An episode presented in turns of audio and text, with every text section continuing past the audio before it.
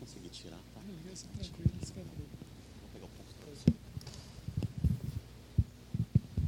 Bom dia, irmãos. Amém? Estou né, passando as informações aqui, está tudo bem. Né, eu estive ontem no hospital pela manhã, depois do procedimento cirúrgico que o, o Noah passou. É, pude vê-lo por foto, né, porque a gente não podia entrar lá no hospital, mas está tudo bem com eles, a família está bem, o Noah está em casa, esperando ele ter plena recuperação durante essa semana. Falo isso porque, para aqueles que não me conhecem, eu sou irmão da Keila, né? O Noah e o Natan são meus sobrinhos e sou cunhado do pastor Juan. Né? Para mim é um privilégio estar aqui com vocês, porque o início da minha formação ministerial foi aqui na PIB. Né? Eu estava em Macaé, trabalhando como segurança do trabalho, e Deus me chamou de tal forma que eu não pude recusar esse chamado. Né? E ao, ao ser chamado, a gente sabe que nós precisamos de confirmação da igreja. E essa confirmação aconteceu através da vida do pastor Jackson, antigo pastor aqui, que aceitou a minha convicção, o meu chamado, e a primeira igreja batista me sustentou no seminário dois anos do meu processo. Depois eu saí, estive mais dois anos na Igreja Batista do Progresso, ali no Prodeustrac, e hoje sou pastor auxiliar na Igreja Batista da Graça, lá no Novo Eldorado, lá em Contagem. Né? Desde então venho trabalhando com juventude, e conforme a gente vai crescendo ministerialmente, vai tomando mais responsabilidades. Hoje eu cuido do Ministério de Louvor, cuido do Departamento de Homens, cuido dos embaixadores do rei e cuido também da logística e administração da igreja lá, junto com outro pastor auxiliar. Então, realmente a formação está completa, né? Além de ser chamado por Deus para anunciar a palavra. Obrigado. Meus queridos, é, é interessante e, e, muito propício quando a gente fala sobre esse tema que está sendo desenvolvido, né? E eu estou feliz porque eu já vesti a camisa, né? Dessa campanha que se iniciou, amor que serve. Isso é tão lindo porque nós estamos no mês de dezembro. E o mês de dezembro, por mais que não se queira, o mês de dezembro fala de amor. Fala de amor pelos outros, fala de amor em comunhão, em família, fala de amor em festividade, fala de amor. Pode ser às vezes um amor equivocado, pode ser um, às vezes um amor que não é correspondido, mas fala de amor. Mesmo aqueles que não seguem fielmente Cristo Jesus, sabe sabe que mês de dezembro fala do nascimento do Senhor Jesus Cristo. Sabe. Pode não vivenciar, pode nos momentos de festa dar ênfase ao Papai Noel, aos presentes, mas sabe, porque sabe que Jesus Cristo nasceu, porque ele marca a história. Se todos os alunos aqui sabem, é antes de Cristo e depois de Cristo. Ele marca a história. O Jesus histórico marca a história da humanidade mas o que mais nós queremos é que o Jesus, não histórico, mas o Jesus, Filho de Deus, marque a sua história. Por isso, não há outro a não ser falar sobre esse Cristo. Falar sobre o amor que serve tem que iniciar falando do maior exemplo que nós temos. Jesus Cristo foi o amor que serve. Supremamente, maior amor que poderíamos receber foi através de Cristo Jesus. Por isso, nessa manhã, eu queria que você abrisse a sua Bíblia em Filipenses, capítulo é o capítulo 2.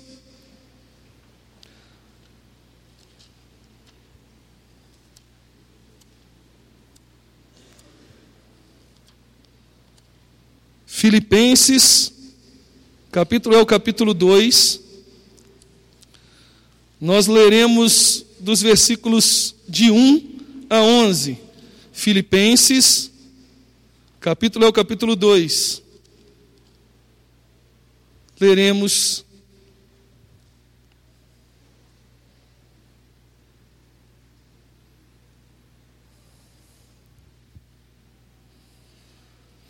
Amém? Reverência à palavra de Deus, vamos colocar de pé.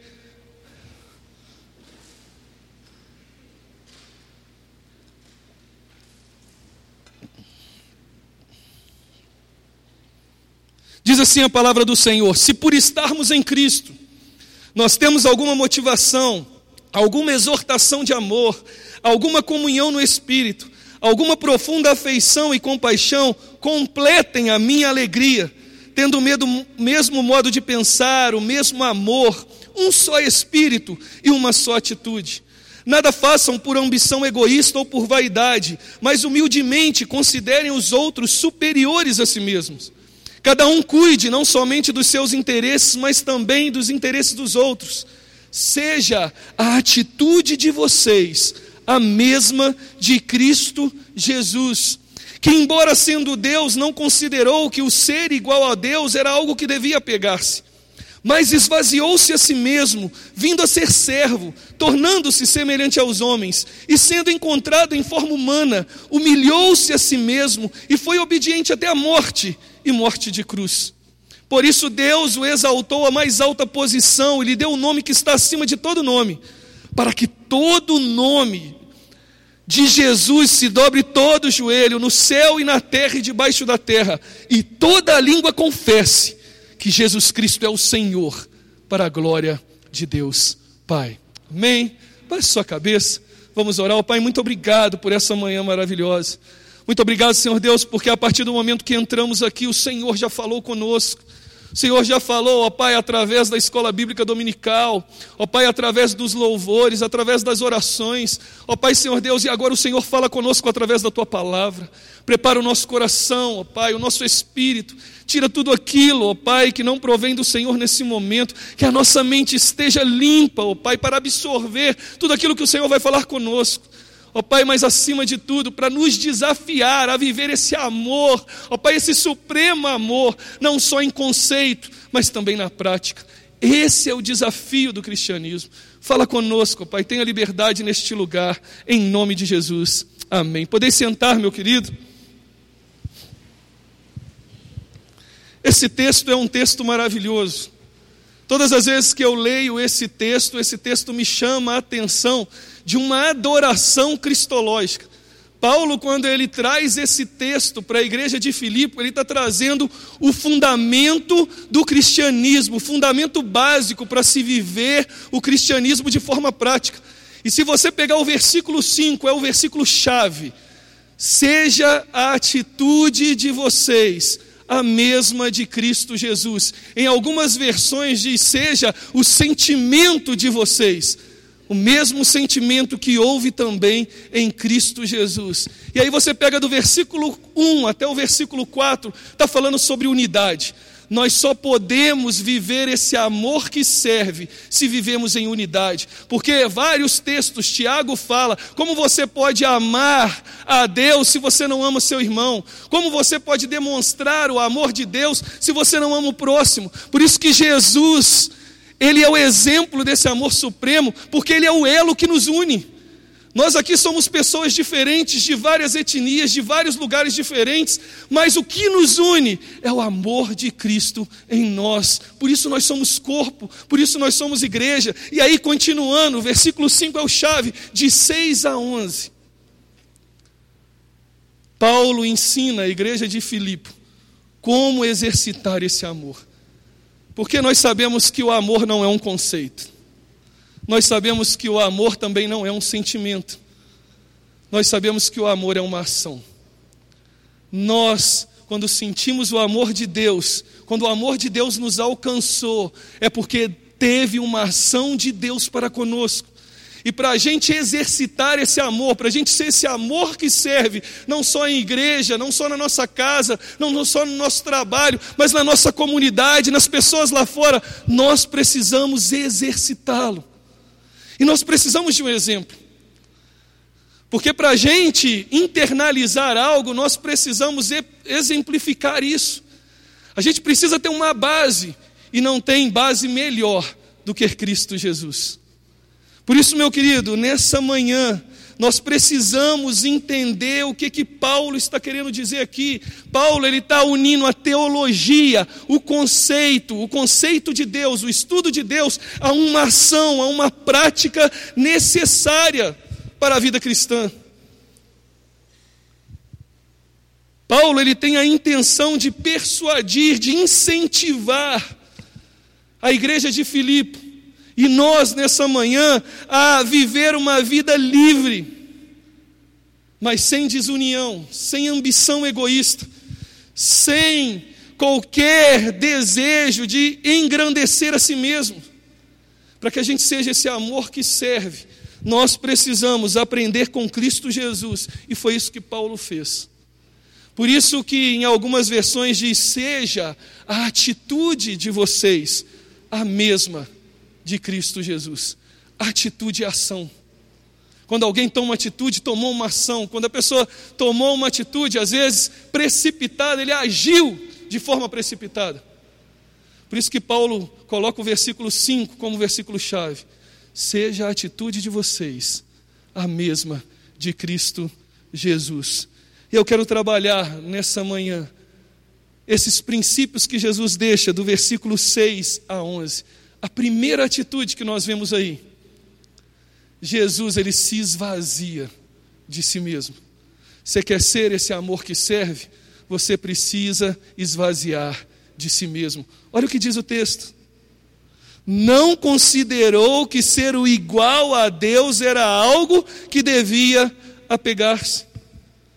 Paulo ele coloca o versículo 5 como fundamento, mas ele coloca que a atitude de Jesus era não se apegar àquilo que ele era diante de Deus, ou aquilo que ele era conforme Deus, porque ele era Deus, mas ele então se esvazia. E meu querido, esse esvaziar aqui é algo tão sério, porque o termo aí é um termo grego que diz que é tirar todo o conteúdo, tirar tudo, tirar toda a glória, tirar todo o poder, tirar toda a autoridade para vir a ser homem, para que você tivesse um exemplo igual a você, com uma única diferença: ele foi 100% homem, mas ele não pecou. Jesus é o exemplo máximo desse amor que serve, porque ele é o exemplo perfeito. Ele não julgou que o fato de ser Deus fosse algo que ele deveria se apegar para benefício próprio. Antes ele se humilhou e se tornou humano, contudo não perdeu a sua divindade. Por isso, meu querido, que o versículo 5 precisa nortear sua cabeça. Você quer ser o amor que serve? Seja igual a Jesus. Se você quer agir com amor para as outras pessoas, seja igual a Jesus. Tem um livro muito famoso que os pessoais já leram, já teve filmes, é Em Meus Passos, o que faria Jesus? Talvez seja a atitude que a gente tem que fazer quando levantar de manhã, se olhar no espelho e falar: Jesus, hoje o dia está nas Suas mãos, o que que o Senhor quer que eu faça? Aí eu te garanto que esse amor que te alcançou de tal maneira, você vai conseguir exercer de forma prática no dia a dia, na sua vida diária no seu relacionamento com seus filhos, no seu relacionamento com a sua esposa, no seu relacionamento com o outro, no seu relacionamento no trânsito, no seu relacionamento no trabalho, na escola, com aquele patrão chato, com aqueles amigos inconvenientes. Nós seremos esse amor que serve, porque nós vamos parar de se preocupar conosco e vamos se preocupar com o outro. Essa foi a atitude de Jesus. Ao se esvaziar da sua glória, do seu poder, da sua autoridade no céu, ele então começa a se preocupar não só com ele, mas ele começa a se preocupar com o outro, preocupar com o próximo. Meu querido, ele se preocupa com você e comigo. Ele não se considerava ser igual a Deus, por isso, em algumas versões, fala sobre usurpação, nem algo a se apegar Jesus ele não pensava em si mesmo, mas pensava nos outros. Sua visão de mundo, sua atitude no mundo, era uma preocupação abnegada de alcançar o propósito de Deus, de alcançar o objetivo de Deus. Era como se Jesus estivesse dizendo: Eu não posso me apegar ou guardar os meus privilégios para mim mesmo, eu devo usá-lo para beneficiar a outros, a fim de fazê-los eu colocarei esse privilégio de lado e pagarei o preço. Meu querido, Cristo é a expressão perfeita de Deus na forma humana, Ele é a exegese de Deus, nele se habita corporalmente toda a plenitude de vida. Sempre falo na igreja, Cristo é a epifania perfeita de Deus. Epifania é quando Deus se apresentava ao povo no Antigo Testamento. Deus se apresentou a Moisés numa sarça. Deus se apresentou a Davi como o bom pastor que cuida das ovelhas. Deus se apresentou ao povo com uma coluna de fogo, com uma nuvem. Depois Deus se apresenta como a arca da aliança, mas todas elas eram imperfeitas, até que Deus se apresenta como Cristo para a humanidade, para ser esse exemplo supremo desse amor que serviu. Mas isso, ele precisou se esvaziar. E para a gente ter a mesma atitude que teve Jesus, para a gente ter o mesmo sentimento que teve Jesus, nós precisamos se esvaziar. Nós precisamos parar de olhar para os nossos direitos. Nós precisamos parar de olhar para as nossas vontades. Nós precisamos de parar de vir na igreja e exigir que a minha vontade seja feita. Tem que parar de vir aqui e querer que os meus desejos sejam satisfeitos. Nós temos que vir aqui com uma oração do Pai Nosso: seja feita a tua vontade. Seja feita a tua vontade. E aí, meu querido, eu quero fazer rapidamente só um paralelo, só para vocês entenderem isso. Por que Cristo é a epifania perfeita de Deus?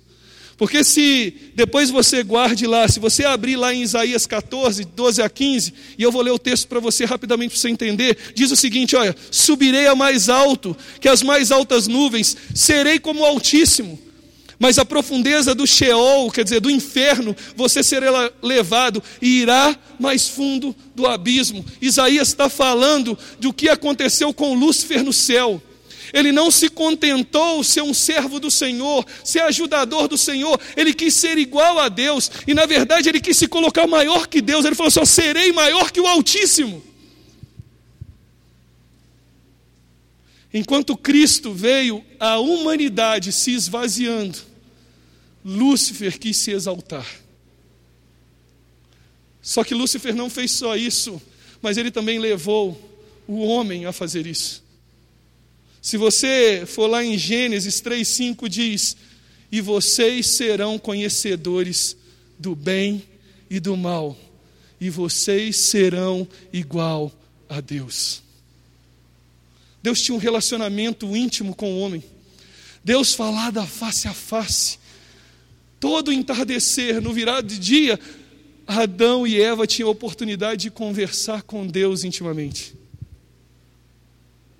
Mas quando a gente não se esvazia de si mesmo, a gente quer se engrandecer acima disso, isso não, não é suficiente. Nós queremos sempre mais. E aí, quando nós queremos mais, nós começamos a não se importar mais com Deus, não se importar mais com as coisas, não se importar com o outro. Nós começamos a se encher e não se esvaziar. Foi isso que aconteceu com Adão e Eva, foi isso que aconteceu com Lúcifer. Mas quando nós vemos esse versículo 6, diz que Deus, através de Jesus Cristo, ele então se esvazia. Ele diz: olha, que embora sendo Deus, ele não considerou ser igual a Deus. Primeiro exemplo que Jesus nos dá. Você quer ser esse amor que serve? Você quer realmente internalizar essa campanha, não só externalizar numa camisa como eu estou aqui, mas internalizar ela, de viver isso? Comece a esvaziar de você mesmo. Comece a perguntar a Jesus: o que que o Senhor quer que eu faça? Qual que é a sua vontade para comigo nesse dia? Quando vinha aquele desejo de se engrandecer, quando vinha aquele desejo de trazer glória para si, quando vinha aquele desejo de falar assim, não, fui eu que fiz. Você pensa assim, será que é isso que Jesus faria? Olhando para esse texto, não é isso que Jesus fez? Ao completamente ao contrário. Jesus, olha só, ele se esvaziou. Ele tinha toda a glória no céu, ele tinha todo o poder e autoridade, ele se esvazia, então vem. É interessante que tem. Foi um profissional lá na igreja nossa, nós estamos revendo alguns conceitos né, administrativos. Foi um profissional lá, muito famoso, quis vender um pacote promocional lá de recursos humanos, e aí a gente conversando. E aí ele foi, fez todo o seu gabarito, tal, mostrou tudo para nós. Aí ele chegou falou assim: não, mas isso aqui, ó, isso aqui é a, é a solução, isso aqui vai se resolver, isso aqui vai acontecer. Meu pastor, muito sábio, perguntou para ele assim: falou assim, mas qual garantia que você me dá isso?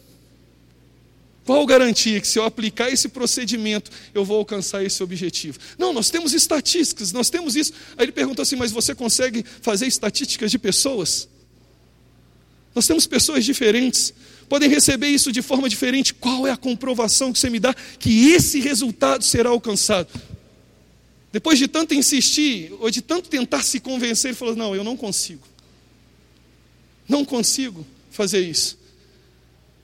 Aí o pastor Eli, meu pastor muito sábio, disse: Sabe por quê? Porque você está querendo dar obrigações para a pessoa fazer. E quando a gente dá obrigações para as pessoas fazerem, as pessoas vão fazer. Se você pegar uma planilha e colocar na mão de uma pessoa, explicar para ela como faz, ela vai fazer, não vai? Vai, talvez vai ter dificuldades, mas se você ensinar para ela, ela vai fazer. Agora deixa eu te perguntar, dá privilégios na mão dela? Dá o poder dela tomar as decisões, dá o poder dela fazer a mudança acontecer. Aí você vai conhecer a pessoa. E essa é a estratégia que muitas vezes eu, com muita dificuldade, fui entender isso. Essa é a estratégia que ele faz. Chega uma pessoa lá, mostra todos os títulos dela. Aí o pastor ele chega e fala assim: não, beleza, então começa a fazer. Aí a gente vai conhecer a pessoa, se realmente ela é um líder capaz. Porque quando você dá privilégios para as pessoas, elas se revelam. Aquela que é egoísta vai pegar os privilégios para subjugar o outro para mostrar que é maior, para mostrar que é superior, mas aquele que é líder, serviu, aquele que tem esse amor que serve, ele vai usar esses privilégios para abençoar o outro, para abençoar a igreja, para abençoar o próximo. É isso que Jesus fez, ele pega os privilégios da glória dele, tira, esvazia-se para vir abençoar você e a mim para servir a você e a mim. Lá em, Marteu, em Marcos 10, 45 diz: Eu não vim para ser servido, eu vim para servir.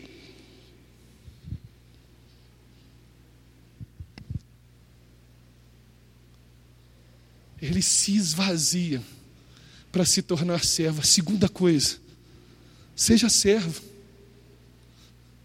E o termo servo aqui é bem mais profundo, porque é doulos, é escravo, é aquele que tomou posse daquilo para servir com sacrifício. É isso que Jesus faz. Ele diz: Olha, esvaziou-se a si mesmo, no 7 e 8, vindo a ser servo, tornando-se semelhante aos homens, e sendo encontrado em forma humana, humilhou-se a si mesmo e foi obediente até a morte e morte de cruz. Jesus ele tinha todo o contexto da sua vida nesse serviço. Ele em toda a sua vida tinha no seu coração o desejo de cumprir a vontade do Senhor. Jesus estava completamente disposto a cumprir a vontade do Pai. Por isso se humilhou, por isso se tornou servo. Ele não fingiu, ele não colocou uma capa, não. Me dá qualquer coisa aí para fazer que eu faço. Aí você, com coração bom, vai lá e entrega. Cara, eu só preciso que você feche a porta depois que o culto acabar. Primeiro domingo, supimpa. Segundo domingo, ótimo. Terceiro domingo, te ligam. Ô pastor, olha, a porta ficou aberta. O alarme apitou, o pessoal está avisando. Eu falei assim: caramba, mas o que aconteceu com o irmão? Você liga para ele.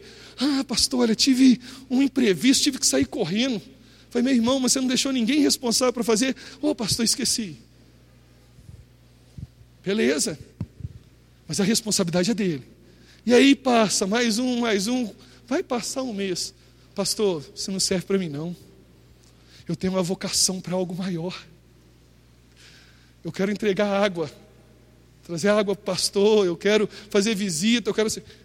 Meu querido, se você não consegue se esvaziar de si mesmo para fazer algo simples, como que você quer que Deus te dê algo grande? Se você está disposto a ser servo, você está disposto a servir em qualquer lugar. Em qualquer lugar.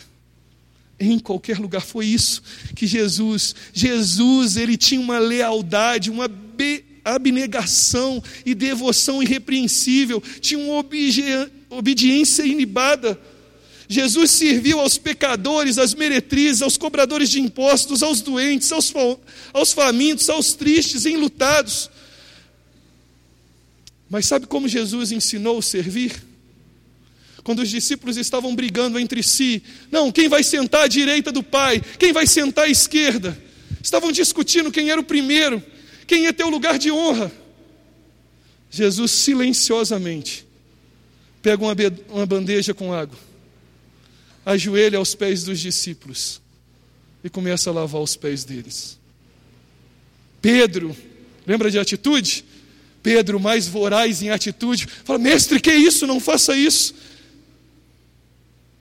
Jesus fala assim: Se eu sou o Senhor, estou ensinando a vocês a servir, vão e façam da mesma maneira. Naquele contexto, só para você entender, naquele contexto, nem o dono da casa lavava os pés dos seus visitantes. Eram dados para os doulos, escravos, aqueles que eram escória da sociedade, eram os responsáveis para servir. Esse tipo de coisa. Porque, meu querido, nem sempre tinha nós com sapatinho bacana, com a meinha bacana, né? espero que todos com talquinho no pé. Não tinha isso era chinelinho, bem raso, ou então descalço. Os discípulos, então, eram descalços. Os pés eram crachentos, lama, sol, cascudo, né? Jesus ajoelha, em sinal de serviço, ajoelha, pega um balde, pega uma toalha e começa a lavar os pés dos discípulos. Você quer ser esse amor que serve? Seja servo. Se coloque a servir. Eu te garanto que no momento certo, Deus vai fazer como fez com Cristo. O exaltou sobremaneira. Seu nome está acima de todos os nomes. Quando a gente entende isso, nós então entendemos quais foram os processos de humilhação de Jesus. Meu querido, Jesus, ele se esvaziou, colocando de lado todos os seus atributos divinos. Tornou-se humano permanentemente em seu corpo físico, mas sem pecado. E usou esse corpo para ser servo. E levou esse corpo a uma morte, morte de cruz. Deixa eu falar para você qual é a sua condição diante de Cristo. A sua condição diante de Cristo, através desse amor, é de graça e de misericórdia. Você sabe distinguir uma da outra? O que é graça e o que é misericórdia? Se não, eu vou te explicar. Graça. Graça é tudo aquilo que você não merecia e você recebeu. Graça é tudo aquilo que você não merecia mas você recebeu. Sabe o que é misericórdia? É tudo aquilo que você merecia, mas você não recebeu. Misericórdia é tudo aquilo que você merecia.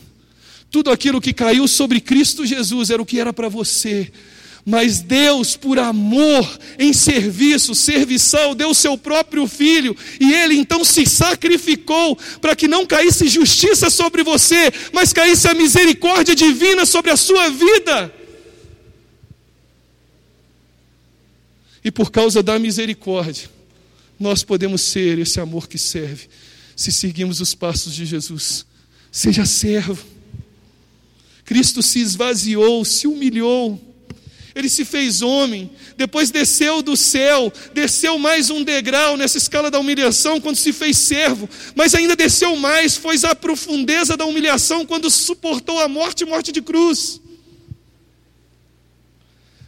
Mas talvez você nesse momento tenha falando assim, pastor André, mas é Jesus. Mas é Jesus, sabe, ele era Deus. Não é possível para nós, nós somos imperfeitos. E aí, se você continuar o texto, depois você lê em casa. Quem está falando isso é Paulo. Paulo traz três exemplos de pessoas que tiveram a mesma atitude que tiveram Cristo Jesus. Lá no versículo 17, Paulo fala que ele mesmo, sendo alcançado por Deus, ele então recebe essa dádiva de Deus. Ele diz: Contudo, mesmo que eu esteja sendo derramado como oferta de bebida sobre o serviço que me provém da fé fazer, o sacrifício que ofereço a Deus, estou alegre e me regozijo com todos vocês. Paulo está dizendo que através de servir ao povo, ele está sendo derramado, ele está se sacrificando pelo povo, a mesma atitude que teve Jesus. Depois ele vai falar do Timóteo lá no versículo 20. Ele diz: Timóteo, não tenho ninguém que, como ele, tem interesse sincero pelo bem-estar de vocês.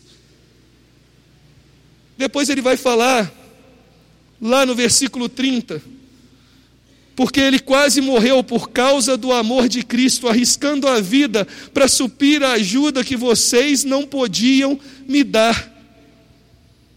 Ele está falando de Epafrodito, três homens como nós que foram servos, se abdicaram a cumprir o propósito de Deus e a vontade de Deus. A última coisa que Jesus faz, primeira, esvazie-se a si mesmo, se preocupe mais com os outros do que com você. Segunda, seja servo, sirva sacrificialmente. Terceira, obedeça a Deus. Lá no versículo 8, ele diz isso. Ele se coloca diante do Pai e diz: E sendo encontrado em forma humana, humilhou-se a si mesmo e foi obediente até a morte e morte de cruz. Deixa eu dizer algo para você. Nós não poderíamos pagar esse preço. Mas nós sabemos qual foi o preço: morte e morte de cruz. A pior morte que existia naquela época era a morte de cruz. Porque são três coisas que aquela morte de cruz causava. Primeiro, era a pior morte que existia, era a mais dolorida porque as pessoas ficavam ali três dias, quatro dias, cinco dias, ficava muito tempo, porque enquanto eles eram pregados nas suas juntas e era atingido as veias principais do corpo, esperava-se que o sangue todo fosse derramado. Está conseguindo se assimilar? O que, que Jesus fez? Esvaziou-se totalmente. O sangue todo foi derramado, foi a morte mais dolorida. Segunda, era a morte mais ultrajante, porque a morte de cruz não era só ser pregado no madeiro. A morte de cruz, ele tinha que passar por um processo. Primeiro, ser açoitado, chicoteado. Depois de ser açoitado, chicoteado, era colocado na cabeça dele pregos. Em Cristo foi uma coroa de espinhos. Depois, além de tudo isso, ele tinha que carregar a própria cruz, e Jesus carregou uma que não era dele. Além de carregar a cruz, ele tinha um caminho que é o Gólgota, a caminhada para a crucificação. Além dessa caminhada ser tão pesada por carregar uma cruz, ele ainda era cuspido, chutado, escarnecido pelo povo. Ultrajante. Aquele que era para vir como Senhor, Rei dos Reis, se submete a tamanha humilhação. E a terceira e última, era maldita. Mas, pastor André, Jesus ter uma morte maldita? Sim. A pessoa que era pendurada no madeiro era maldita. Se você abrir lá em Deuteronômios 21, 23, diz isso. Que aquela pessoa, ela tinha que ficar naquela cruz até o entardecer e depois tirara, porque ao se derramar o sangue dela na terra, aquela terra não produziria frutos. Era maldito.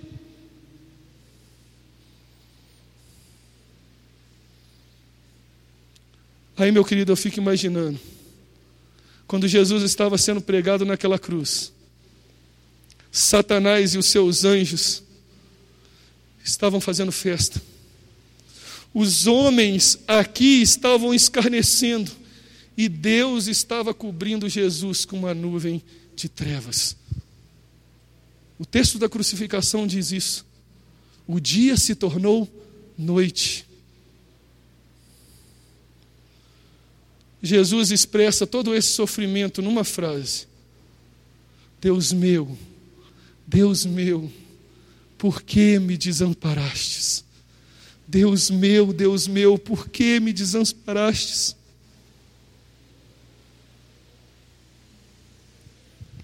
Meu querido, na cruz Jesus bebeu sozinho o cálice amargo da ira de Deus contra o pecado.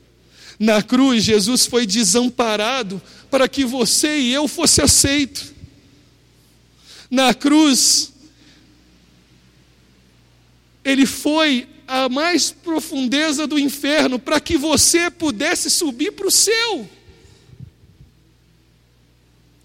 Na cruz ele se fez maldição para que você fosse considerado bendito pelo Pai. Ele morreu a sua morte para que você tivesse vida. Se nós queremos ser realmente esse amor que serve, não só esse conceito lindo, não só essa campanha maravilhosa, mas colocar isso em prática você precisa se esvaziar.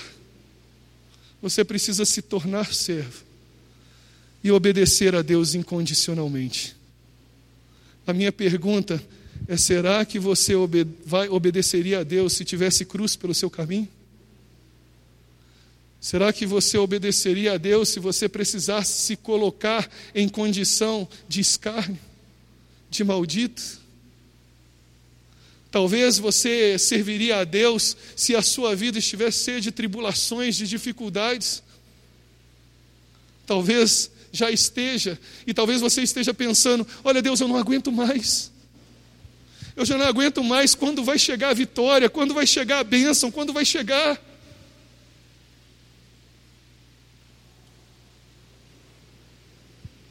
Eu quero dizer para você, meu querido, nessa manhã, que para ser esse amor que serve, você precisa se colocar diante do Pai, para que você tenha a mesma atitude que teve o Senhor Jesus, para que você seja esse amor que serve, você precisa confiar que no momento certo, Deus vai te exaltar.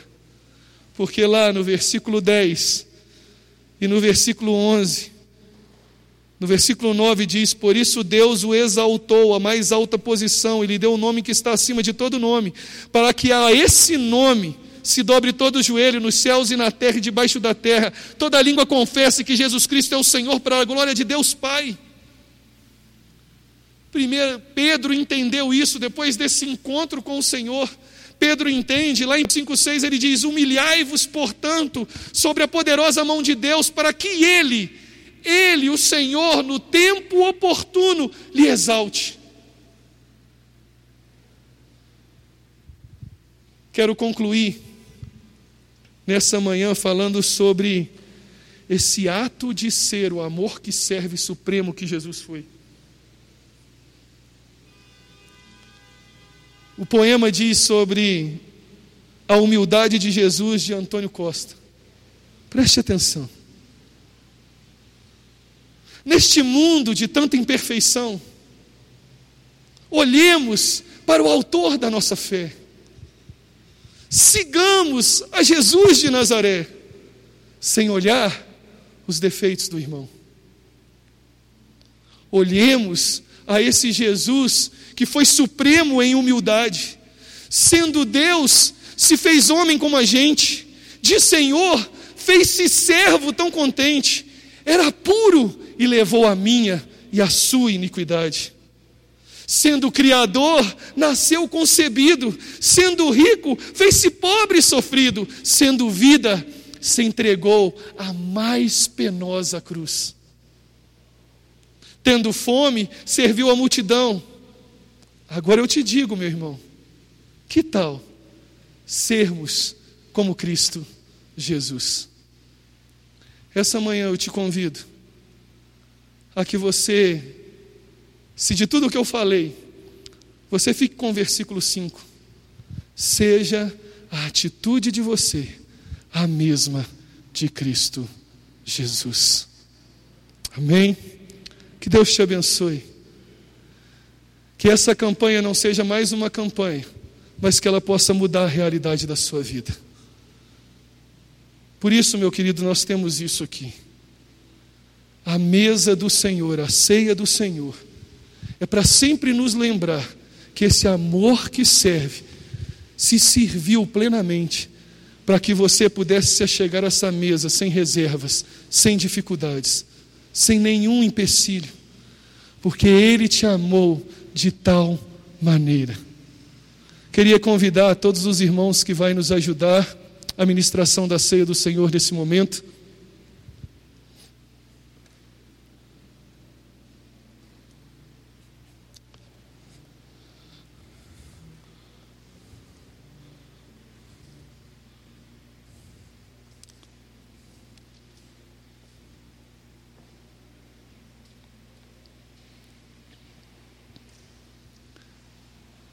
A palavra de Deus diz que nós devemos fazer esse memorial até que Ele venha. Até que Ele venha buscar você e eu. Esse simbolismo é muito maior do que simplesmente tomar o cálice e comer o pão.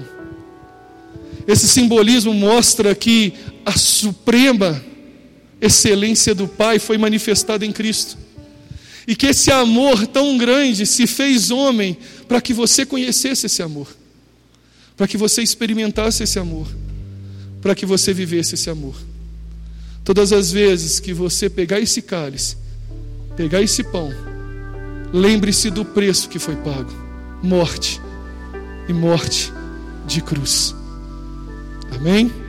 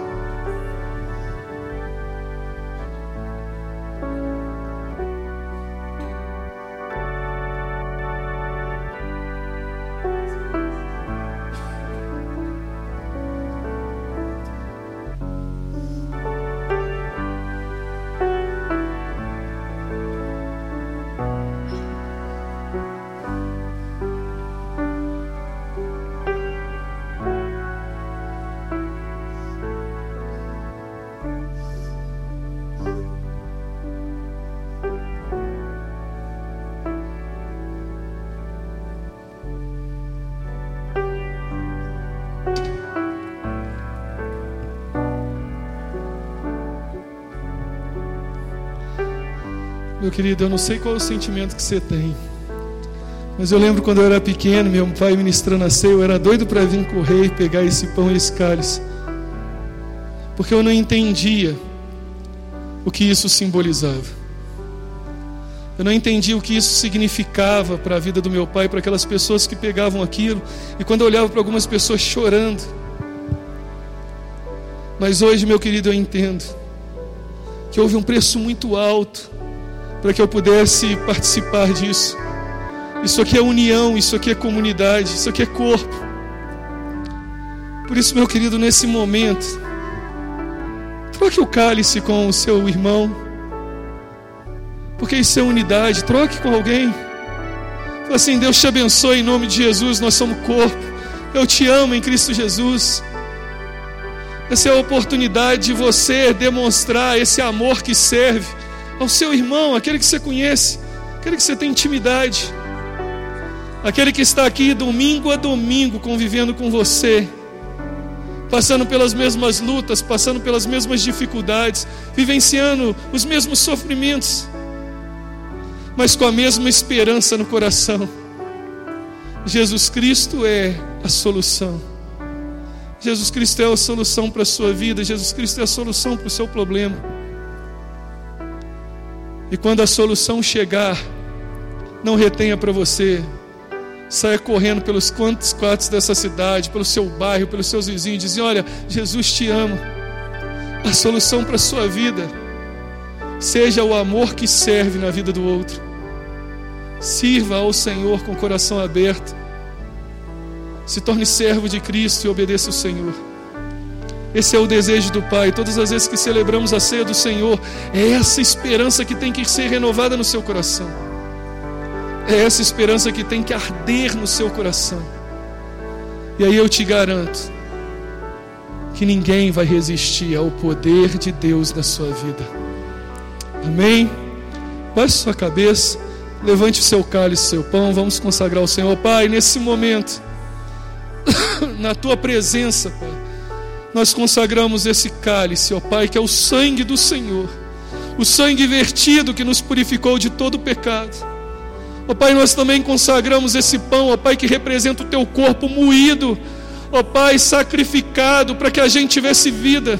Por isso nós te exaltamos e engrandecemos o teu nome, porque o Senhor é tudo para nós, Deus.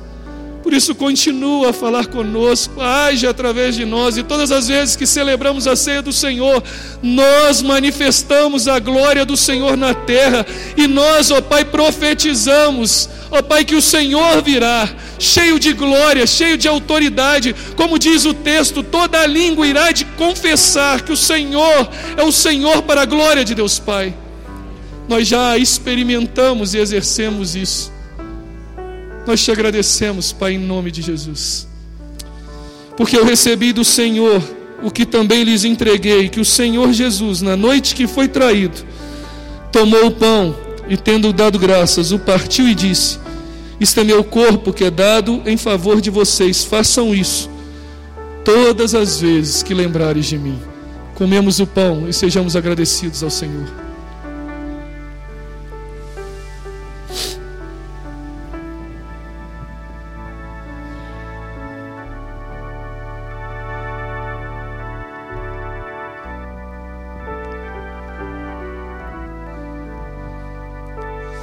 Meu querido, esvaziar no texto de Filipenses foi retratado quando o soldado pegou a sua lança e feriu a costela de Cristo.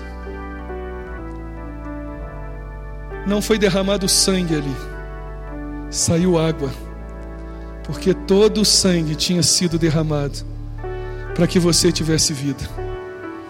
Esse cálice representa a salvação do Senhor pela sua vida. Tomamos ele e sejamos agradecidos ao Senhor.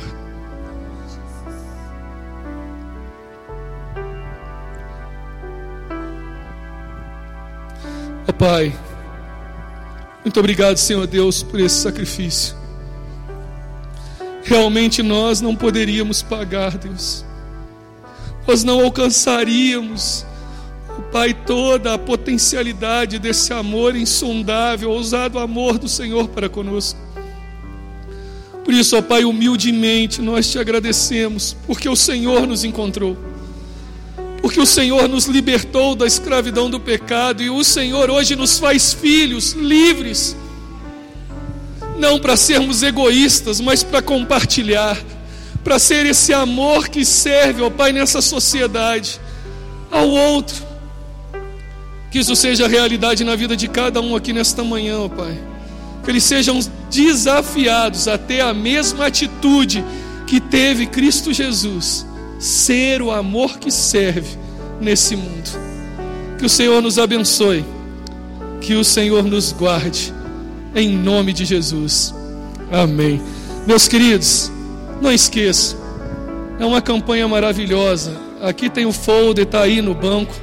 Pegue ele, dê uma oferta generosa para que essa campanha não fique na igreja. Que essa campanha alcance a sociedade, alcance outros. Esse é o objetivo. Não deixe de contribuir. Pegue esse, leve para casa a hora. Fala, Senhor, lembra do desafio? Senhor, o que o Senhor quer de mim? Talvez pode começar por aqui, contribuindo, orando, ajudando. Amém? Que o Senhor te abençoe em nome de Jesus. Vamos terminar